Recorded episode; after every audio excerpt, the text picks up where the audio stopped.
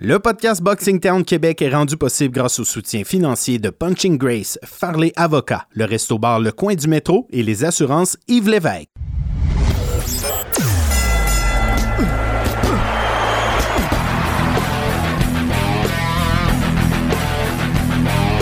Vous écoutez le podcast Boxing Town Québec.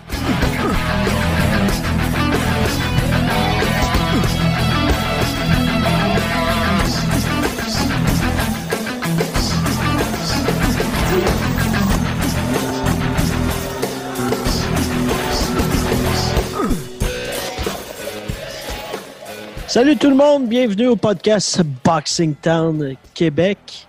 À peine remis de nos émotions, Vincent Tremblay et Laurent Poulain pour vous pour cette 53e semaine d'affilée de suite. On lui dit euh, salut, salut Laurent. Hey Vincent, j'avais hâte de te parler. Là. Ça, ça- tout se, bus- se bouscule en dedans de moi depuis hier. C'est pas comme si tu m'appelais pas 56 fois par jour. Non, mais j'avais hâte de te parler en ondes. Ah ouais, moi aussi. On pourrait faire, euh, on pourrait mettre notre vie 24 heures sur 24 quand on parle de combat. Je pense Ouais, qu'on pourrait se faire un podcast comme ça. Au téléphone. d'écoute quand on va dans la douche. Ouais.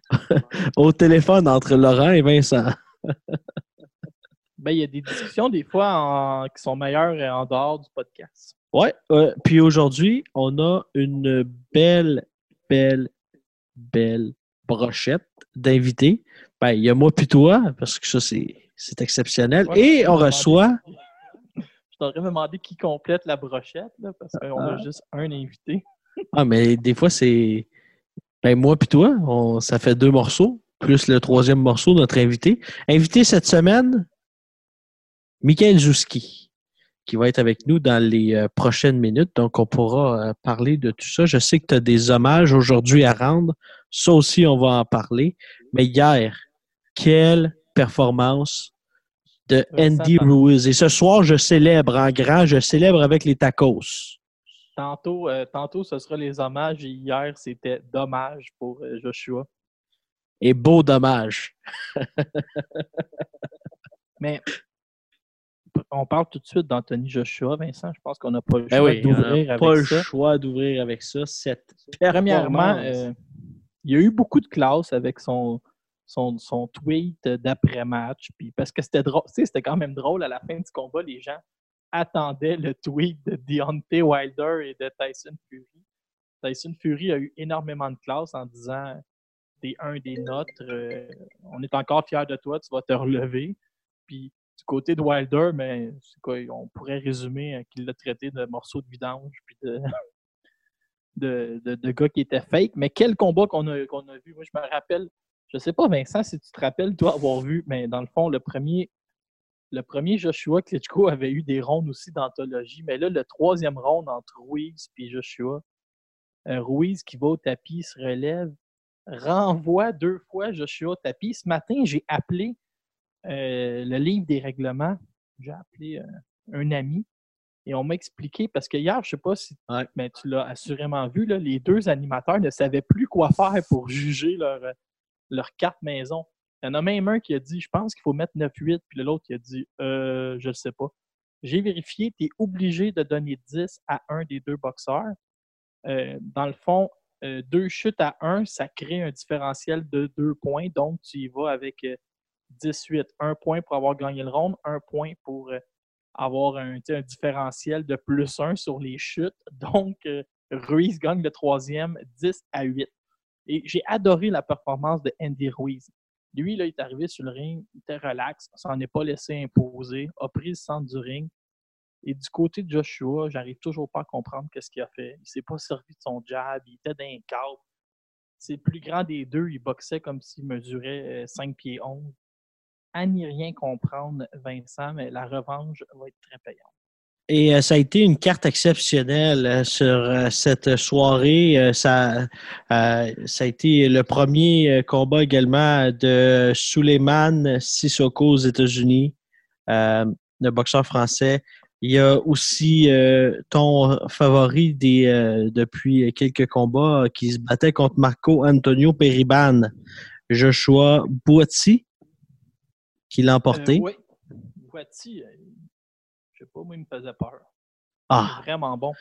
il est tellement bon, là. C'est. Tout le monde, en Angleterre, là, on dirait que tout le monde parle d'Anthony Yardé parce qu'il a les bras euh, gros comme des troncs d'arbres, puis il est aspirant obligatoire à, à Sergei Kovalev. Le combat a été remis un petit peu plus loin, peut-être en juillet ou en août.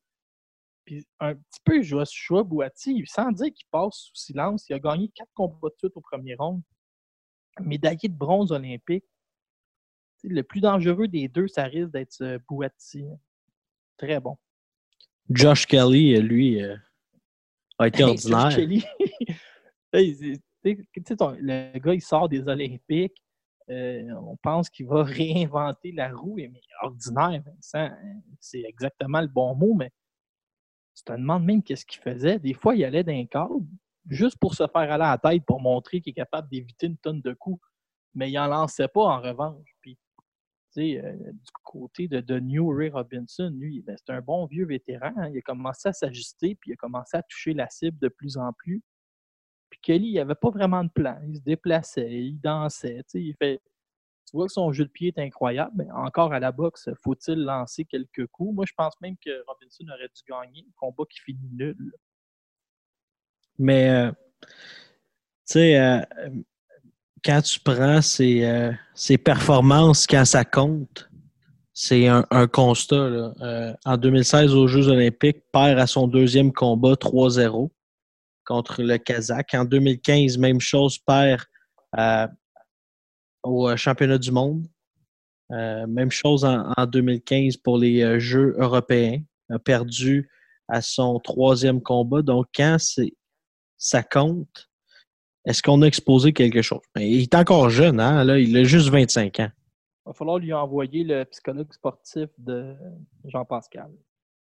Assurément que ça va changer quelque chose. Euh, lors de cette euh, soirée, euh, avant de parler du, euh, des, euh, de Cathy Taylor contre Delphine Personne, de Callum Smith contre Hassan Endam, euh, Chris Algieri contre Tommy Coyle.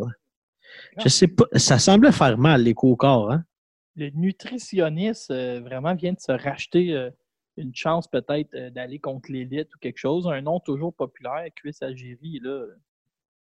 Ouais, c'est impressionnant. Moi, je m'attendais à un combat serré contre Tommy Coy. De toute la journée, moi puis euh, euh, Victor, on se craquait à dire qu'il fallait aller gager au moins un 5 sur le combat nul. Et là, Chris Algérie euh, nous, a fait, nous a fait mentir, a démoli Tommy Coy. Callum Smith. Oh mon Dieu! Et pauvre Hassan Endam. Mais là, une dame, tu sais, je veux dire, euh, il est vraiment bon, il, il essaye, il est courageux, mais là, de un, Champion du monde de l'essayage. tu déjà vu un. C'est quasiment pas. C'est quasiment dur à croire que ce gars-là arrive à peser 168 livres à peser. T'as-tu vu comment il est grand? 6 pieds 3 et je pense une demi, là, selon BoxRec. Puis bon défensivement, efficace en contre-attaque, gaspille pas de coups, très précis, il a de la puissance. Moi, je te dis. Pour être un, même un gros 175, là, à 6 et 3, Ah, là. Pour être un 200 livres moyen ou un gros 175. Mais là, c'est un immense 168. Mais je, je me demande bien qui va arrêter Callum Smith. Puis je vais même te dire quelque chose. Là. Pas sûr que Canelo va aller Ah, ben non, ben non, ben non, ben non, ben non, oublie ça, là. Un gars qui il veut pas de non plus. De le matcher techniquement un peu avec la puissance. Puis 6 pieds 3 et demi. On est loin de Rocky. Felding, là. Non, on est assez loin de, de Rocky Felding. D'ailleurs, il avait battu Fielding dès le premier round. Et là, Vincent, j'espère que tu t'en viens avec la pièce de résistance. Cathy Taylor. Quel combat! Si je peux pas. Si jamais vous avez, je sais pas, un mononcle, un voisin qui vous dit qu'il n'aime pas la boxe féminine parce qu'il n'y a pas d'action, euh, s'il ne change pas d'idée après le combat de Taylor puis personne, mais c'est simplement qu'il est de très mauvaise foi. Quel combat! Et là, Cathy Taylor, tu tu- c'est la meilleure boxeuse des deux.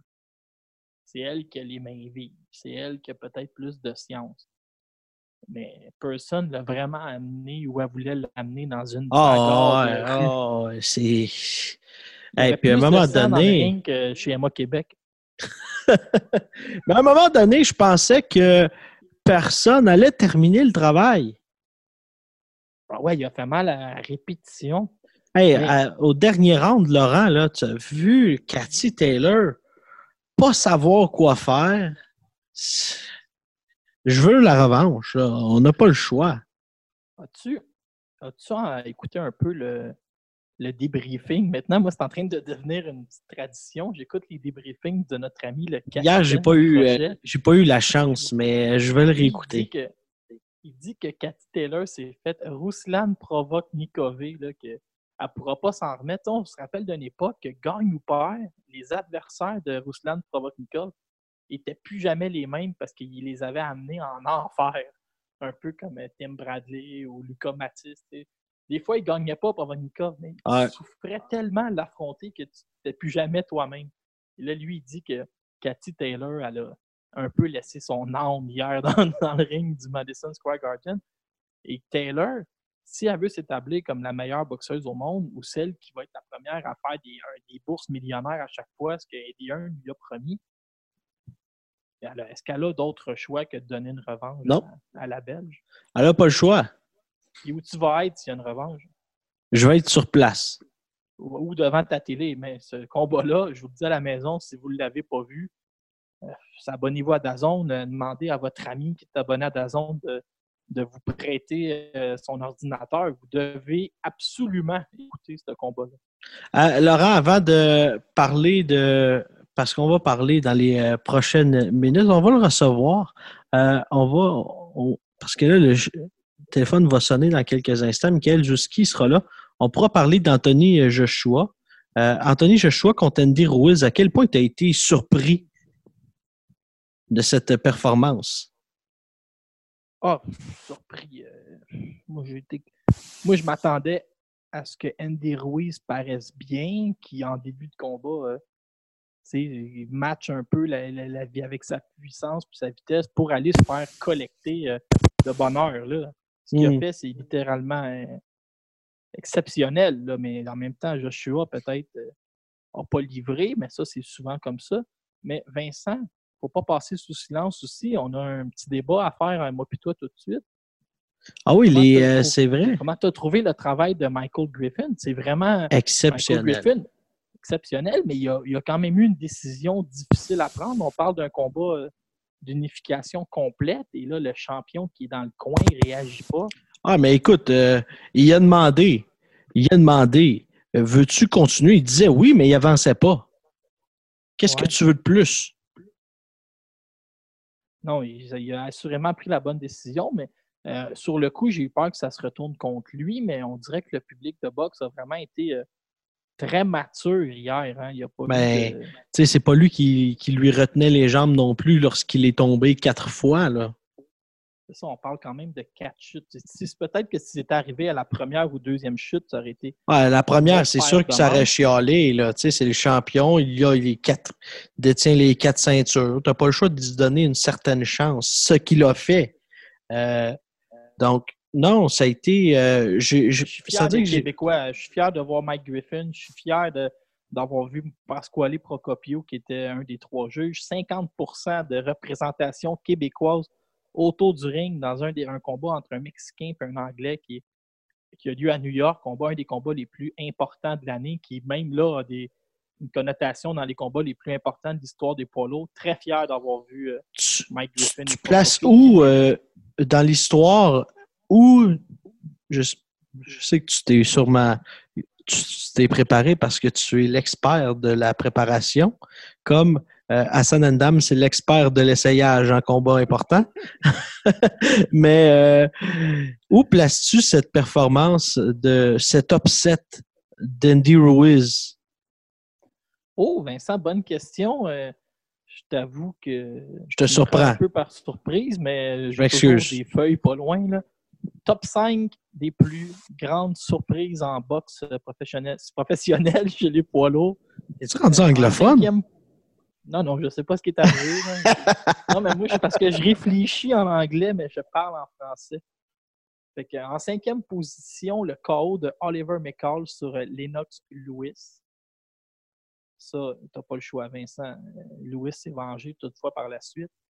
En quatrième posi- position, les gens vont s'en rappeler, Corey Sanders, un Africain du Sud qui avait gelé Euh, Vladimir Klitschko, ça, c'est une époque où euh, Vladimir n'avait pas encore compris comment boxer en défensive. Il se faisait connecter ça sur le menton une coupe de fois, puis euh, là, il a fait des ajustements pour devenir le boxeur dominant qu'on a connu par la suite. En troisième position, je vais avec la victoire hier de Ruiz contre Anthony Joshua. Je n'ai pas le choix. Deuxième position, vous allez vous en souvenir, Assim de Rock Raman dans les câbles qui passe le KO à Lennox Lewis. Lennox Lewis, Vincent, qui est victime de deux KO dans le top 5 de mes. Ben, de mes et puis, Oliver. McCall n'est pas revenu. hein, il n'a pas fait un combat récemment. Le combat est annulé à la dernière minute. Je n'ai pas compris pourquoi. Il affrontait, était supposé affronter Iliasia Castillo dans le combat des vieillards, 54 contre 48 ans, mais je pense que là, la commission s'est réveillée à la dernière minute. Il était temps. C'est peut-être juste pour faire un coup d'argent. Ouais, je mets peut-être oui. En première position, tu n'as pas le choix. James Douglas contre euh, Mike Tyson. Je pense que tout a été dit aussi sur ce combat-là. Je pense que c'était 42 contre 1. Hier, c'était 12 contre 1. On voit pas, on voit de moins en moins des Mhm. 30 puis 35 contre 1. Les parieurs ont comme euh, les ont de peur. paris ont appris puis ils font attention chez les poids lourds. Ah, surtout qu'une bonne claque. Et bonsoir, elle est partie. Et là, Euh, Vincent, c'est c'est tout le portrait des poids lourds qui change avec cette Ben défaite oui, d'Anthony euh, Joshua. Ton top 3 maintenant? Présentement, je vais avec euh, Deontay Wilder 1, Tyson Fury 1B. Et euh, j'ai pas le choix. Je finis ça. Je vais te surprendre. là. Je pense que je vais finir ça avec euh, Louis Ortiz en troisième position. Oh, ouais. Ah, il Ben là, avec- euh, on a été pris par surprise. Hein? Ortiz va affronter Deontay Wilder. C'est signé. Ben ça, ça va être un combat que je veux voir. Il y a des gens, je lisais ça sur... avait une prémonition? Je sais pas, mais Laurent, je veux un peu... euh, je vais pas péter ma coche, là, mais euh, je lisais toutes sortes de commentaires dans, les, euh, dans la dernière journée, dans la dernière heure également, que même s'il a perdu, même s'il était allé au tapis quatre fois, des personnes qui mettent Anthony Joshua encore premier. Je pourrais t'envoyer la capture d'écran, là. Ses parents? La personne m'a écrit, a écrit Joshua est encore l'homme à battre, même s'il a perdu. Hey, c'est beau le rêve, là. C'est beau. Non, mais il n'a pas perdu. Il n'a pas perdu 115-113 avec un vol des juges. Là. Il est allé Non, non, il, a perdu parce qu'il s'est fait geler. Non, mais Joshua, par exemple, euh, moi, je ne gagerais pas sur lui, euh, contre lui pour le moment.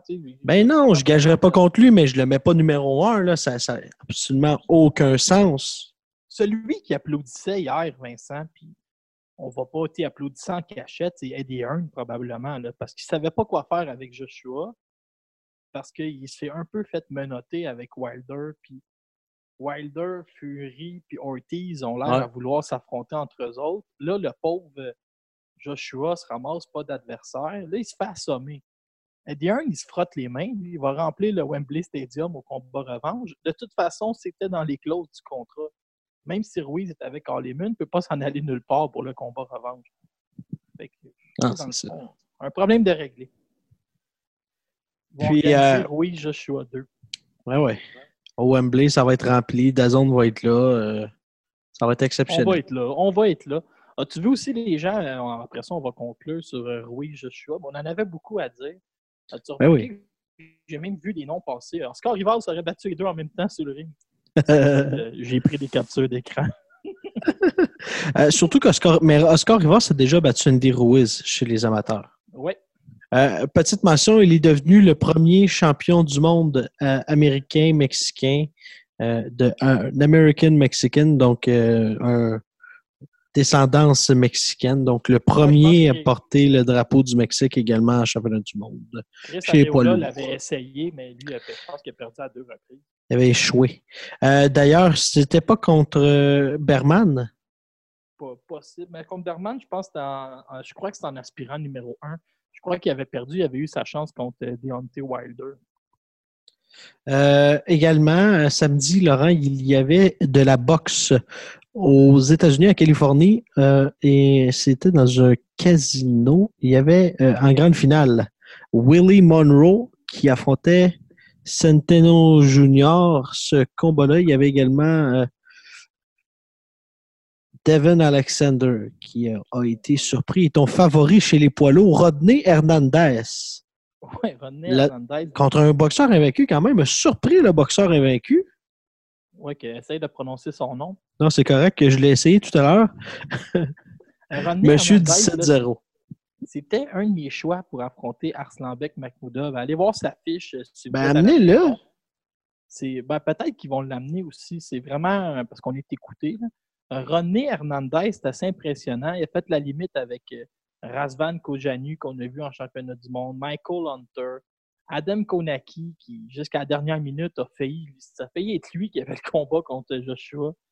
La limite avec Sergei Kuzman, Zaylet Chang, médaillé de bronze olympique. La limite avec Jonathan Rice. Et là, il s'est rendu cinquième contre Jack Boss. Il s'est fait arrêter. Ça, c'est très, très, très euh, impressionnant comme fiche.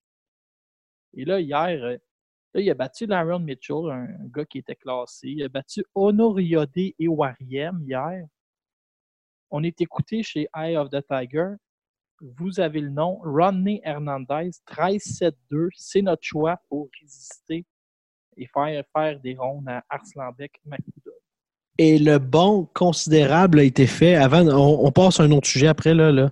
Euh, Andy Ruiz je veux revenir là-dessus. Je viens de m'apercevoir de ça. Je ne sais pas si tu as vu, mais il a fait un bond de 13 ah, positions, occupe le premier rang chez les poids lourds sur BoxRec, suivi de, Wilder et de Joshua. Je pense qu'il a triplé ses abonnés sur euh, Twitter aussi. Là. Ah, ça, c'est assuré. C'est la folie. Là. Il est en train, il va devenir un nom énorme dans la division. Ceux qui c'est notre ami euh, euh, Oscar Rivas qui est maintenant rendu 14e. Côté euh, d'Ivan Alexander, ça, ressemble peut-être à une fin de carrière. Hein. C'est fait euh, envoyer au sol deux fois par euh, Ivan Redcatch. Ah, j'ai l'impression que c'est la fin. C'est un bon, un bon combattant, mais quand tu es allé au niveau qu'Alexander s'est battu, puis là, fais assommer en sous-carte sur un show sur USC Fox 1, je ne sais pas, peut-être. Divan, ça sent la fin. Puis Hugo Santano Jr., euh, c'est une petite surprise, a été battu par euh, Willie Monroe euh, d'une manière assez, assez serrée. peu d'intérêt pour ce combat-là, sinon qu'avec une victoire, Willie Monroe risque de, remonter d'un classement. Puis, on va, on va se le dire, moi, je surveille ça parce qu'il va être au travers de. Il risque d'être près de Lemieux ou Butler dans les, dans les classements de chaque association. Donc, on surveille toujours pour un éventuel combat d'aspirant obligatoire ou un combat simplement pour battre un gros nom, ça pourrait arriver un jour. Je pose la question, là. Callum Smith en demi-finale de Joshua Ruiz 2 contre Billy Joe Saunders. T'achètes? J'achète, c'est certain, mais écoute, je peux pas croire que Billy Joe Saunders va y aller. Celui que j'avais l'impression qu'il accepterait peut-être d'aller contre Billy Joe Saunders, c'était le Mexicain. Euh, pas Billy Joe Saunders, Callum Smith, c'est peut-être euh, Gilberto Ramirez, mais chez les 175 livres. Parce que Callum, euh, en vieillissant, ce ne sera pas évident de, toujours faire la pesée à 168 avec son, son 6 pieds 3,5. Mais quand même 29 ans, peut le faire peut-être encore un ou deux ans. Mais... je suis content que tu n'aies pas parlé de Callum Smith contre David Lemieux. Je pensais que c'est ça qui s'en venait. Non, non, non. Tu oublies ça. Euh, Laurent, si tu le veux bien, une pause, quelques secondes, à peine quelques secondes, parce que on le reçoit dans quelques minutes. Michael Jouski sera avec nous. On va reparler de Callum Smith. On va parler de Andy Ruiz également. Puis on va parler de comment a-t-il vu Josh euh, Kelly sera à suivre dans les euh, prochains instants sur votre podcast favori, le podcast Boxing Town Québec. On en profite pour parler de boxe, puisque le service des sports parle d'hockey, puis d'hockey, puis d'hockey, puis d'hockey, puis d'hockey. Pour mois de juillet, on parle d'hockey, puis d'hockey, puis d'hockey, puis d'hockey. Mon bon ami Pierre Trudel aime donc sur le hockey, même au mois d'août, du hockey, puis du hockey, puis du hockey. Nous, nous parlons de boxe, un sport, les gars, euh, que les femmes aiment.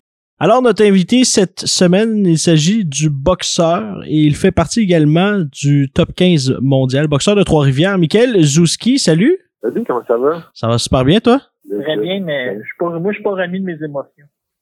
D'hier? Exactement. Pas non plus. Comment t'as as trouvé euh, la performance de Joshua? Ben, écoute, euh, vraiment intrigué par ce qui s'est passé parce que euh, il est allé au plancher, il est mal revenu de sa, sa chute. Euh, qui peut arriver, mais je trouve que son je sais pas si j'admire sa, sa, gestion de la défaite ou si je suis un peu choqué par ça. Je trouve qu'il prend ça tellement à la légère. Puis, euh, euh, écoute, je, suis d'accord avec le fait qu'il veut laisser le, le spotlight à Andy Ruiz, mais il a l'air d'être absolument d'accepter à 100% la défaite. C'est pas grave. Puis, euh, on va revenir. Puis, selon moi, euh, écoute, moi, dans une situation pareille, je me rappelle ma seule défaite. En fait, pas des défaites de dans ma carrière, même au niveau amateur. Euh, c'est tout le temps une catastrophe. Peut-être que c'est l'attitude euh, positive à prendre qui va se relever plus rapidement comme ça, mais je trouve a tout le temps un travail à faire sur soi-même et sur le combat. Je pense qu'on dirait qu'il va bypasser ça avec cette attitude. Puis, Michael, je sais que tu écoutes tous les combats de boxe qui ont lieu, euh, surtout dans ta catégorie 3. Qu'est-ce que tu as pensé de Josh Kelly? On l'attendait comme une grande vedette. Hier a été un peu décevant dans un combat nul. Ben, tu sais, je l'avais calé, là, ce, combat-là. En fait, je pensais que, je ça allait être plus facile que ça pour Robinson. Fait que, euh, Josh Kelly, c'est un gars que j'ai, déjà dit sur les réseaux sociaux, j'aimerais affronter éventuellement. Selon moi, c'est un excellent boxeur, amateur. Euh, il est beau, il paraît bien, il boxe bien. Sauf qu'il boxe quelques secondes par ronde. Il boxe pas trois minutes par ronde. Tout ce qu'il fait, c'est beau. Là, c'est un highlight. Un, un highlight de lui, c'est, c'est tout hot qu'est-ce qu'il fait, mais il boxe pas trois minutes par ronde, puis un vétéran comme Ray Robinson est capable d'exploiter ça. Euh, j'ai trouvé qu'il semblait peut-être manquer un peu de puissance. Je sais pas si normalement il a réussi à coucher ses gars parce qu'il est rapide, qu'il est explosif. J'ai trouvé que ses shots avaient l'air un peu flat. Puis quand un style comme ça, s'il y a une chose qui reste, c'est de la puissance. Michael, parle-nous de justement ce, ce, gros combat qui s'en vient pour toi. Comment tu, euh, tu vois ce combat-là contre Abner Lopez? Est-ce que c'est, euh, c'est, tu dirais que c'est un des plus gros en carrière que tu vas avoir à livrer?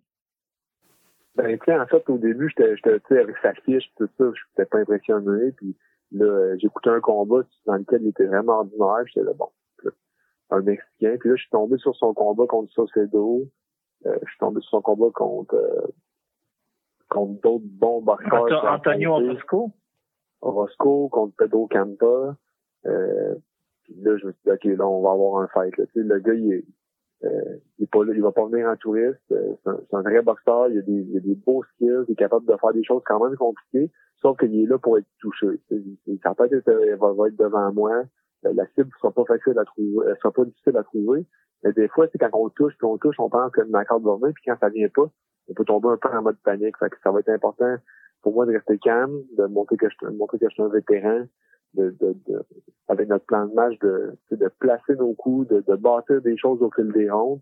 Pas essayer de chercher le chaos tout de suite au premier round ou au deuxième round avec des gros shots que s'ils résistent, ça va être vraiment dur pour moi de passer le chaos par la suite. Faut vraiment y aller de façon intelligente pour un gars comme ça.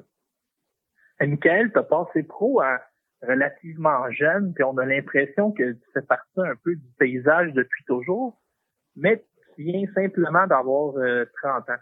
Il te reste énormément de boxe euh, devant toi. C'est quoi, disons, à moyen terme, tes objectifs dans ta carrière?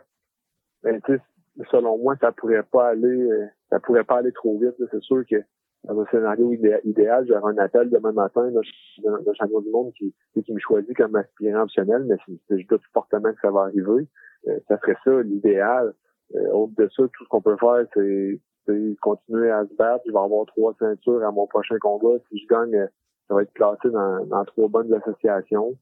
Je pense que ça va un peu forcer la main euh, aux aspirants à me considérer quand tu es classé de façon linéaire dans les mi-moyens, qui est une énorme catégorie populaire avec un gros bassin de bons boxeurs. C'est difficile quand même à le top 15 des, des mi-moyens. Quand tu es là, je pense que c'est une, place privilégiée. Puis quand tu es dans plusieurs plusieurs associations, ça, ça met ton nom là sur un peu sur un sur un plateau de, de privilégiés qui fait que il faut qu'il se passe quelque chose éventuellement. Tu ma carrière, ça a tout le temps été une question de d'attente, de patience, de déception quand j'avais des opportunités qui sont pas venues.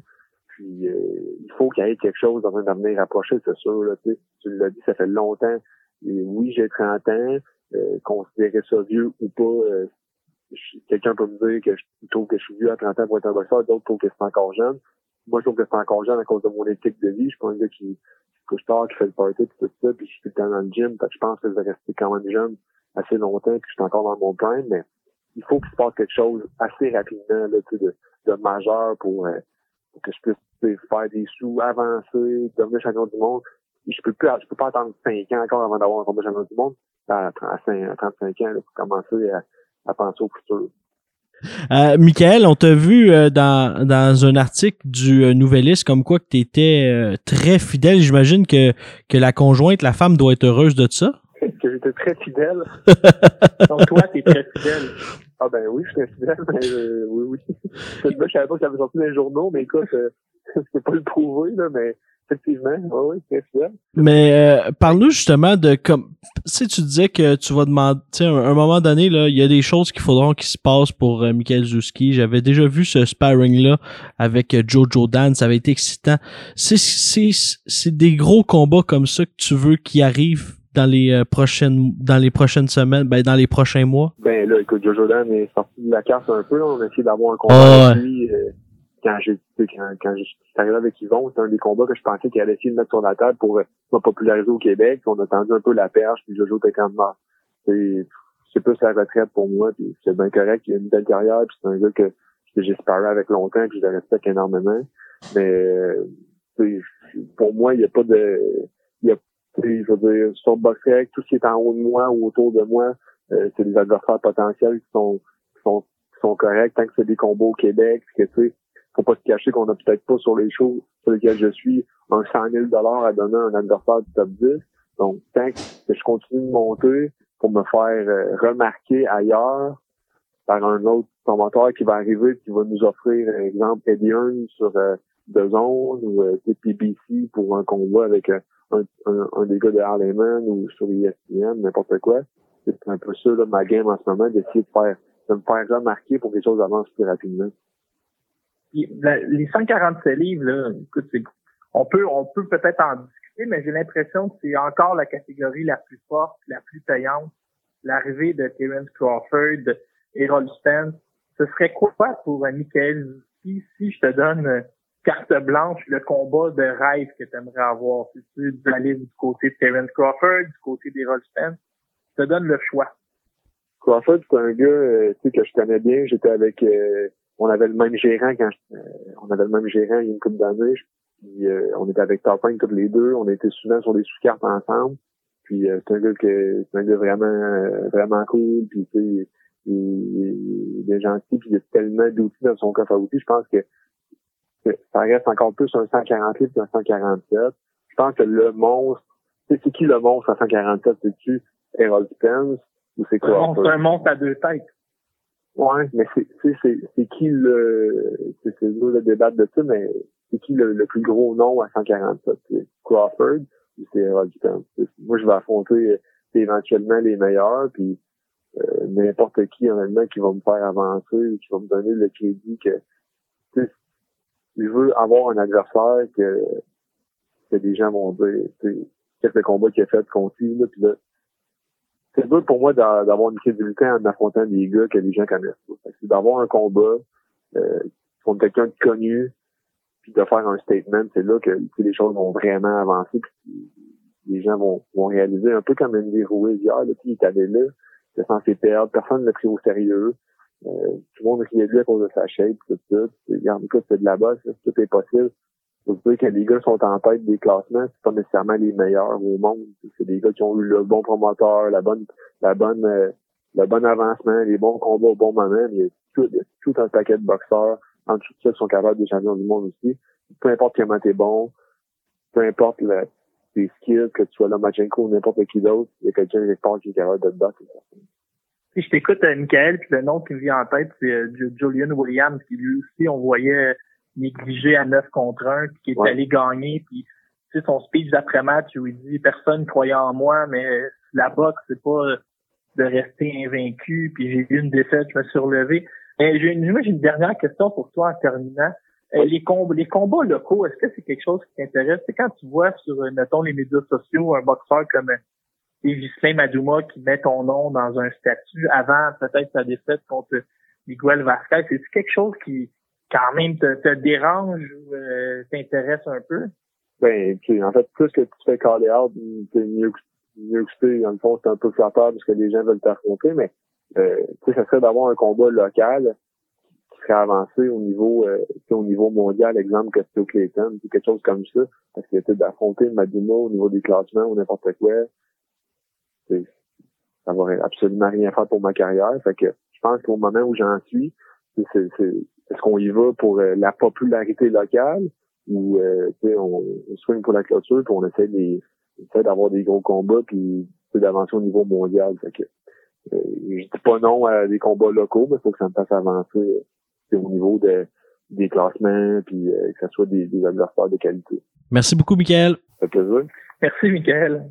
Chronique humaine en compagnie de Laurent Poulain le 9 juin prochain aura lieu l'intronisation de l'un des nôtres, Guy Jutras. Laurent, tu as euh, fait la biographie de cette carrière. Je pense qu'on va en avoir jusqu'à demain matin. Ben, écoute, je pense qu'il est rendu à 88 ans.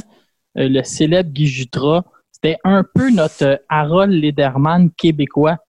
Celui qu'on voyait, nous, Vincent, on est plus jeunes, fait qu'on se rappelle surtout de lui pour la carte en bas d'écran. La carte euh, de Guy Jutras. Il va être intronisé au temple de la renommée de la boxe internationale le 9 juin prochain. Donc là, Vincent, pour ceux qui écoutent en direct, c'est-à-dire personne, on est le, le 1er juin, c'est le 30e anniversaire du Temple de la Renommée. Il va aller rejoindre trois Québécois qui sont déjà au Temple de la Renommée. On parle de qui? Olivia Chapdelaine, qui avait changé son nom pour Jack Delaney pour se battre aux États-Unis. Lucien Brouillard et Arturo Gatti, donc qui rejoint euh, tout un trio.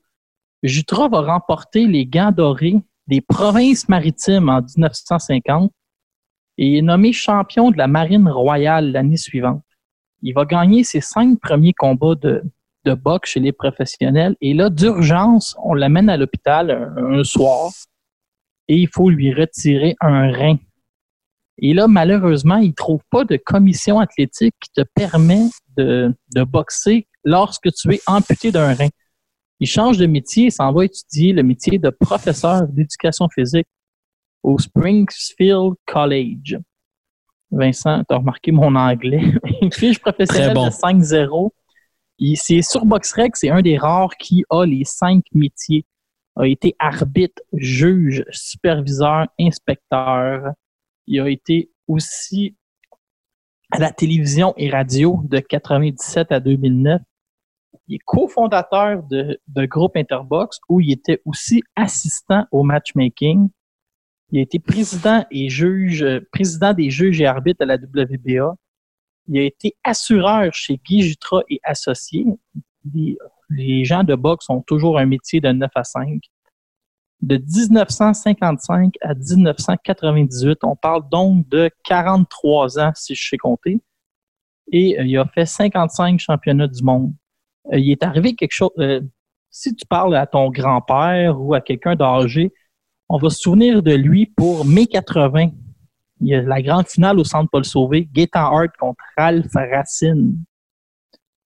Guy Jutra va arrêter le combat au 12e sous un tonnerre de huées 90 secondes plus tard, Racine va perdre connaissance sur le ring. Euh, ça a fait beaucoup parler parce que Racine était vraiment mal en point. Euh, il va s'en sortir encore aujourd'hui. Euh, il boite et il y a des pertes de mémoire. Mais six semaines plus tard, le même Gaetan va tuer Cleveland Denis sur le ring. Cette fois-ci, c'est un dénommé Bayarjon qui est l'arbitre. Donc, on va aller dans une grande enquête publique. Ils vont faire des règlements, vont mettre des catégories de poids. Et c'est un peu là que tout est parti avec euh, le combat contre Ralph Racine, que Gaétan a arrêté au bon moment. Euh, la mère de Ralph Racine, le lendemain, a remercié euh, Guy Jutra. Et encore aujourd'hui, les docteurs sont convaincus que Racine serait mort si c'était pas de l'intervention de Guy Jutra. En août 2004, Vincent, tu t'en souviens comme si c'était avant-hier, Juan Manuel Marquez visite le tapis à trois reprises les juges, les juges euh, John Stewart et Guy Jutra vont juger le round 10-6. Burt Clemens va se tromper et juger 17. Donc, le combat finira nul à cause de Clemens qui a 113-113. Jutra avait pris la bonne décision euh, au premier round. On se rappelle de, il va, on serait, moi, je me rappelle de lui, Vincent, je me permets une petite anecdote personnelle quand euh, le vase avait revolé à Brandon Cook, là, la famille de Butler. Mais c'était son beau-frère, je pense, qui avait lancé un vase. Cook avait été très méchant avec les Québécois à la conférence d'après-match et Jutra, avec, moi, je savais pas à ce moment-là, ça m'a, ça m'a impressionné avec un parfait anglais. Hein. il a levé la main, il a attendu pour parler. Puis il a dit à Brandon Cook, j'ai visité le monde entier, j'ai vu une quinzaine de pays. Tu peux pas dire euh, que le Québec manque de classe comparé aux autres places. C'est un incident isolé. Et euh, il avait un peu remis à l'ordre, mais d'une manière très, très polie, loin d'être cavalier. Et Cook avait un peu comme avait acquiescé puis avait donné raison à M. Jutra. Un grand homme qui lui dit que c'est la boxe qui l'a gardé en forme, il a permis de se rendre aujourd'hui à 89 ans. S'entraîne toujours et il est droit comme un chêne encore euh, aujourd'hui. Son dernier combat jugé au Canada, au, euh, ben, au Québec, c'est euh, contre c'est qui était la finale ou le, dernier combat jugé? Oh, c'est une bonne question, Vincent. Une bonne question. C'était la finale. Euh, j'ai la réponse. Le 24 avril 2004, c'était euh, l'inspecteur à l'époque, c'était Mario Latraverse. Et le promoteur, c'était First Round Promotion. Aucune idée euh, ça venait de où, mais Lucien Bouté était le premier combat cette carte-là et son dernier combat au Québec aura été celui de Joachim Tijoa Alcine contre José Hilton dos Santos. Il, calcule qu'il a été impliqué pendant, pour le moment, pour euh, pendant 75 ans dans le monde de la boxe. Si tu calcules ses, euh, ses débuts amateurs jusqu'à aujourd'hui. Mais là, il commence à penser à peut-être se retirer parce qu'il sent qu'il est moins alerte là, pour euh, prendre des décisions ou pour s'affairer à ses tâches. Quand même un parcours impressionnant. Hein? On le salue d'ailleurs. Oui, il nous écoute. Mais euh, les cinq, vraiment, faites les cinq tâches sur BoxRec, c'est ça qui m'avait le plus impressionné. Puis quand tu parles qu'il a été aussi boxeur professionnel, et lui, il a été très surpris quand on l'a appelé pour lui dire qu'il allait être honoré au Temple de la Renommée. Ce qui a tout de suite répondu à, Brûle pour Point, c'est dit je, croyais que les gens au Temple de la Renommée, c'était ceux qui remplissaient les salles. Il dit pas euh, simplement les inspecteurs ou les arbitres. un type qui est très humble. Euh, le 8, il y a un combat qui s'en vient, par exemple, right? Oui, on a eu la carte du 8 juin, euh, la carte complète. Deux combats féminins. C'est toujours un. Moi, j'aime ça, la boxe féminine. Je suis embarqué mais je te dirais que je suis embarqué depuis 25 ans à peu près, mais plus que jamais avec les, les boxeuses locales. Marie-Pierre Hull va passer chez les pros. On l'a reçu. Elle est sympathique. Apparaît Meilleur boxeur au Canada. Ça, c'est selon Vincent. Retenez son nom. Marie-Pierre Hull. Elle va affronter Maria Guadalupe Duran. On a le, le, le, Vincent, j'utilise le mot prodige. Dieu donné euh, Wilfred C.I. qui va affronter Bartos Barsinski. On ne les connaît pas. Dwayne Durel, le protégé des assurances Yves Lévesque contre Rudy Vincent. Un combat local comme on les aime. Et bien malin celui qui peut dire qui va l'emporter. J'ai fait un petit sondage à travers des experts et ça finit 50-50. Ne comptez pas Rudy Vincent battu. Vincent, ta prédiction pour ce combat-là, je vais te mettre dans le trouble avec ton ami Lévesque. Euh, combat nul. Oh, tu t'en sors bien. Terry Ozias contre Maximiliano Augustin Corso. J'ai vu Terry Ozias cette semaine. D'ailleurs, Vincent, on va parler de ma soirée à la boxe tantôt. Whitney Bell contre Julian Mendo. Camara contre Dalila Velasquez. Et en grande finale, Shaquille Film contre Elio German Raphaël, un gaucher. Euh, gardez un œil sur la finale, ça va être un combat très serré. Et euh, Laurent, il y a euh, également Steve Rolls, le Canadien qui sera euh, en grande finale d'un gala aux États-Unis au Madison Square Garden, va affronter Triple G Gennady Golovkin. Et Steve Rolls, Vincent, on lui souhaite bonne chance. Steve Rolls, ah. qui d'ailleurs, je l'ai déjà vu au chapiteau Maisonneuve à une autre époque. Oui, je me rappelle. Il y a eu une époque où Steve Rose était su- supposé affronter Francis Lafrenière et ça a mystérieusement changé pendant, dans les semaines, dans les jours qui ont suivi. Triste. Steve Triste. Rose contre Golovkin. Un nouveau Golovkin, hein, plus gros et musclé que jamais, avec Jonathan Banks. Et Golovkin voudra probablement pas trop étirer la soirée. Steve Rose, lui, ben, On ramasse quand le t'as chèque. rien à perdre, quand t'as rien à perdre, t'as juste un petit peu à gagner. Tu sais, S'il est capable de faire un peu de ronde, hein, mais on va le reconnaître. Va-t-il faire une meilleure performance que David Lemieux contre Golovkin? Oh. Je pense pas, je pense pas. Tu sais, Lemieux avait quand même fait des rondes, il avait prouvé qu'il Oh, ouais. avait une bonne mâchoire, mais il avait surtout beaucoup de cheveux dans ce combat-là. Euh, je suis un peu surpris de voir Ali Akhmedov, qui est un méga prospect chez les 175 livres, ne pas avoir d'adversaire à une semaine du combat. Israël Madrimov, euh, tu te souviens de lui, Vincent, Euh, c'est un danger public. À son deuxième combat, il a passé proche de tuer, et je dis pas ça simplement pour en mettre, là, euh, c'est malheureusement le bon verbe. Frank Kroos, qui était 24 Oh oui. il s'était quasiment retenu pour pas célébrer. Lui, là, il est vraiment épeurant. Il a pris le micro puis il dit Je veux n'importe qui à 154 ou 160. Champion, pas champion, je refuserai pas personne. Retraite, pas retraite. C'est parce que t'es 2-0. Tu sais. J'en ai pas. Calme-toi un peu. Il est un peu. il- Non, non, il était un peu survolté. Donc, euh, pas une carte aussi pactée que la semaine passée, mais une carte correcte. Vincent, le, le 8 juin prochain. Surtout les débuts de Golovkin sur Dazone. Bon, c'est ça. Puis, tu sais, le Akhmedov, dépendamment qui va affronter, il faut quand même baisser nos attentes. Il n'y a, pas d'adversaire. Oui. Mais tu remarqueras que ce genre de carte-là, il y a tout le temps des, des prospects que tu connais pas trop. Puis là, tu finis par avoir des bons combats. Brian Cebalo contre Batiar et Iyubov. Iyubov, je me rappelle de lui parce qu'il avait fait une sortie publique pour lancer un défi à Joachim Alcine. Puis depuis ce temps-là, c'est ramassé qu'un combat nul. Puis sa carrière, euh, sans dire qu'elle tourne en rond, il, a des, baissé quelques étapes, mais c'est un méga prospect quand il est arrivé en Amérique du Nord. Là, il affronte Brian Cebalo. Je pense pas qu'il va y avoir de mauvais combats. euh, sur Dazone, ont- les combats sont assez, euh, assez bien partagés. Tu as vécu euh, une belle semaine, Laurent. Tu euh, m'en as parlé tout au long de la semaine. Tu as rencontré Denis Coderre. Tu as été à cette soirée avec ton ami Costa, ton meilleur ami Costa. On va, je- on va s'en parler, Vincent. Il y a, des, il y a de ces soirées où tu es en vacances. Et là, Costa m'invite à aller voir la boxe. C'est Charles-Ali Nestor, l'ancien boxeur, qui ramasse des fonds. Lui, il sort littéralement les jeunes de la rue, leur inculque la discipline de l'entraînement. Et au fur et à mesure, quand tu es discipliné en entraînement, tu finis par être discipliné dans la vie de tous les jours. Puis ce gars-là, il sauve littéralement des vies. Il a fait perdre 120 livres à Coder, à Monsieur Coder. Et là, dans l'événement, c'est lui qui boxe des rondes, 14 rondes contre 14 vedettes différentes. Là, Vincent, je vais être honnête, je m'attendais à rien comme spectacle. Je suis allé là tranquille et j'ai eu une superbe soirée. Mais est-ce que c'était arrangé? Ben oui, c'est arrangé. C'est comme du sparring. Là, tu sais.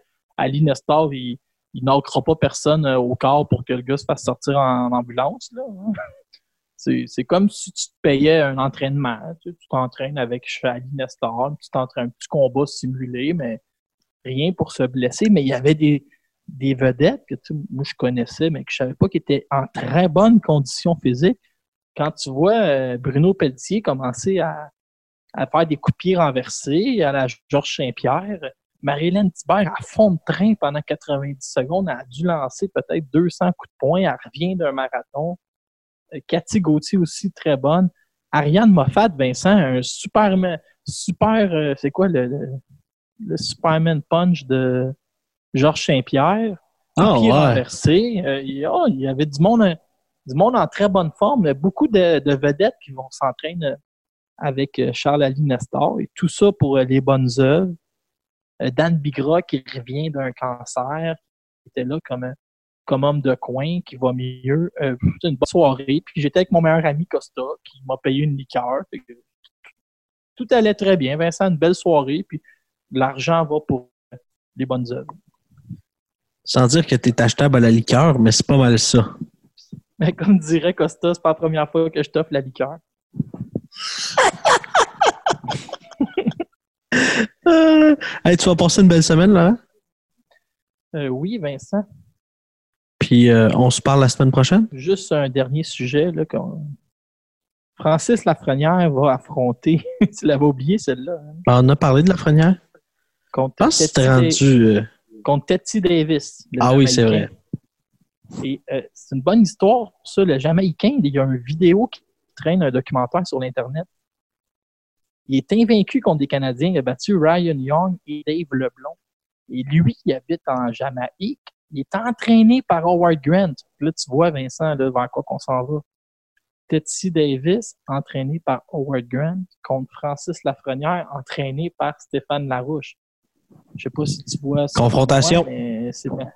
Écoute, je vais dire comme Régis Lévesque, l'ancien entraîneur contre le nouveau, un blanc contre un noir, gaucher contre droitier. Je pense qu'on a tout pour vendre le combat. Et Tetty Davis, dans euh, le village où il habite en Jamaïque, il s'est construit un ring dans sa cour lui-même avec des planches. Pourquoi?